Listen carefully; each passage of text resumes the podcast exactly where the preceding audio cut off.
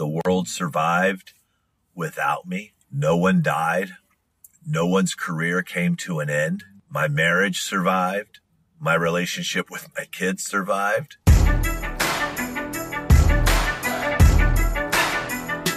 So, first off, I just want to say welcome to the podcast. And before we jump into the episode, let me tell you a little bit about myself and what you can expect. I have been in the business now for coming up on 30 years. What we're going to talk about in this podcast are things that go on in my day to day life, whether it be as a manager, whether it be as a consultant, whether it be as someone who is creating products that's helping musicians all over the world. If there's something going on in the industry, we're going to talk about it. If there's a strategy that needs to be taught, we're going going to talk about it. And if there's some way that I can help get you closer to your goal, then you are in the right place because that's what we are going to talk about here on the Music Industry Blueprint podcast. Now let's jump into the episode. Helping you navigate the music industry, here's Rick Barker with the Music Industry Blueprint podcast. If you want things to change, note to self Sometimes we've got to be the one to change it. So what the heck am I talking about? I have an idea that I want to run by you. All right. That's going to sound a little crazy. It's going to be very different, but just go with me here for a second. All right. One of the things that I've come to realize is that I can either be a part of the problem or I can be a part of the solution. I can either complain about a situation or I can change the situation. I prefer changing the situation. I prefer being the solution rather than the problem. One of the things that I've done for years, and I didn't even realize that I was doing it until recently, is that I will always make excuses on why I can't do things for myself or why I can't go someplace or why I can't step away from work in order to do this or to do that. And bottom line is, all they are is excuses. And I'm the one who's making them. My wife used to tell me, go out and do something for yourself. Go out and do this. And for whatever reason, I was like, no, uh, you know, I really got to be here. I really got to do this. And I don't know why I was making that lame excuse. I don't know why I was fighting her on going out and doing something for me but I always felt that I needed to be working until I got to a certain level or until certain things were accomplished that I wasn't going to quote unquote reward myself or I wasn't going to stop doing what it is that I was doing. And I found myself a lot. I get distracted. I will start projects get distracted, start another project, get distracted, realize I haven't completed the project that I had originally started because my mind isn't right. My mind isn't in a really good space. I'm thinking about other things. I'm finding it hard to stay focused on task. So what I wanted to do is I just wanted to get away. I just wanted to, to just go do some things that I enjoyed, not worry about anyone, not have to check the phone, not worry that everything at, at home wasn't in perfect wherever it was supposed to be or at the office wasn't perfect. I wasn't worried about whether, wow, this is some free time that you should be spending with your family or anything like that. I thought about me for a second. I was invited to uh, take a little road trip this last weekend and about three and a half miles outside of Nashville in Sylacauga, Alabama, there is a gorgeous piece of property called Pursell, Pursell Farms. And I love golf, as a lot of you know. I love the outdoors. I am not a big hunter, but I love to shoot. So they have a sporting clay facility there. They've got fishing. They've got hiking. They've got UTVs. They've got bikes, horses. I mean, it is absolutely gorgeous. And I was invited by uh, Martin Pursell, uh, one of the members of the Pursell family, and said, Hey, come check this place out. I really can't explain it. You really have to experience it for yourself. So we get out there, drive down. Like I said, it took no time. It's about three hours from Nashville and played around a golf. And while I was on the golf course, I did not check my phone one time. Now, let me preface by saying there was no cell reception outside of being inside the facility where there was plenty of Wi Fi and great Wi Fi they had. but I was not able to check my phone at all while on the golf course. And guess what? The world survived without me. No one died. No one's career came to an end. My marriage survived. My relationship with my kids survived. And I'm kind of chuckling and laughing when I say this, but you know, for a while there, I felt that I had to constantly be available, that there was no way that I could just unwind and relax. Does any of this sound familiar? Some of you are probably feeling the same way right now. So the next day, have an amazing dinner that night. The next day, uh, we get up, we have breakfast, we go to the, uh, the uh, sporting clay Orvis uh, Outdoors has a great sporting clay uh, area there. For those of you that have never done sporting clay, that's like, you know, golf with a shotgun. You have different stations that you go up and you shoot sporting clay. It's so much fun. And we did sporting clay in the morning. Then we went out and we golfed another 18 holes in the afternoon. Guess what?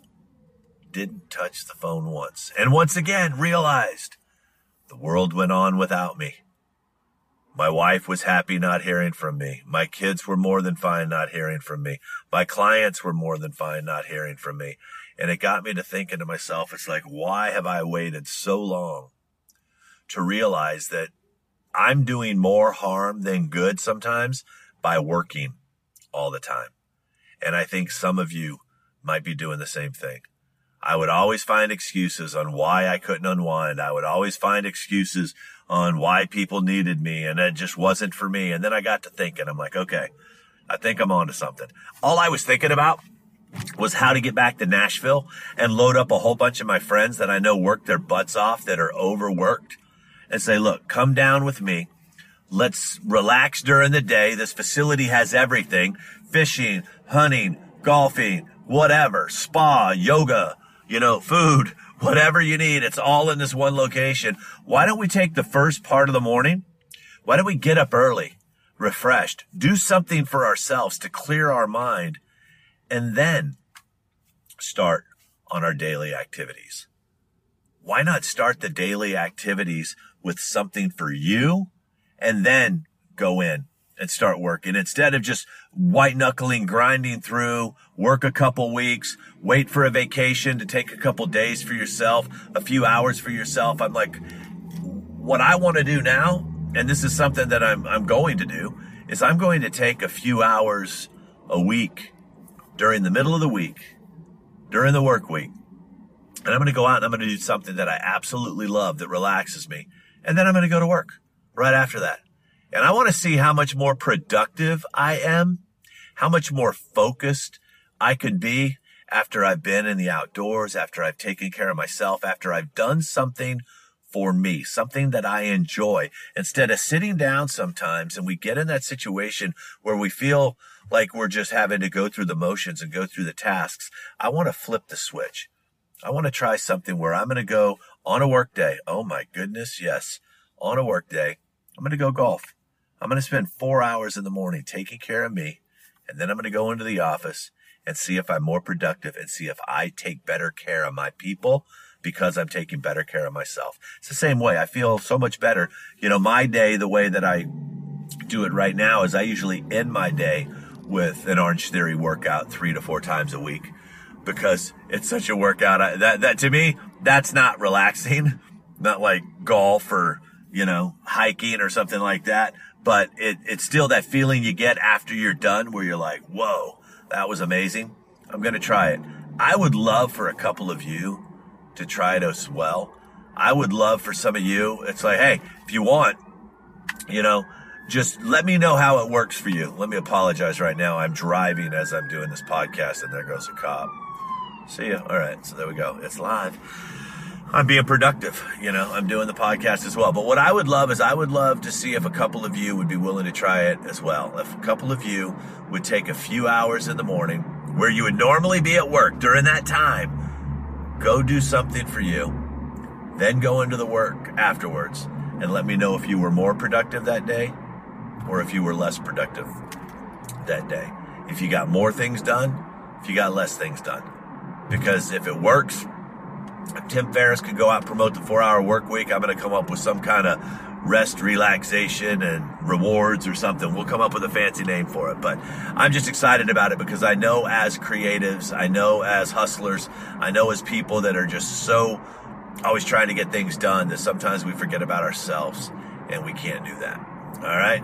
And I want to say thanks to uh, the folks at Pursell Farms uh, who have now just become the sponsor of today's podcast for uh, such an amazing experience. I'll make sure there's a link in the podcast notes if you want to go see one of the most tranquil, beautiful places in the world. Holy crap. It was gorgeous.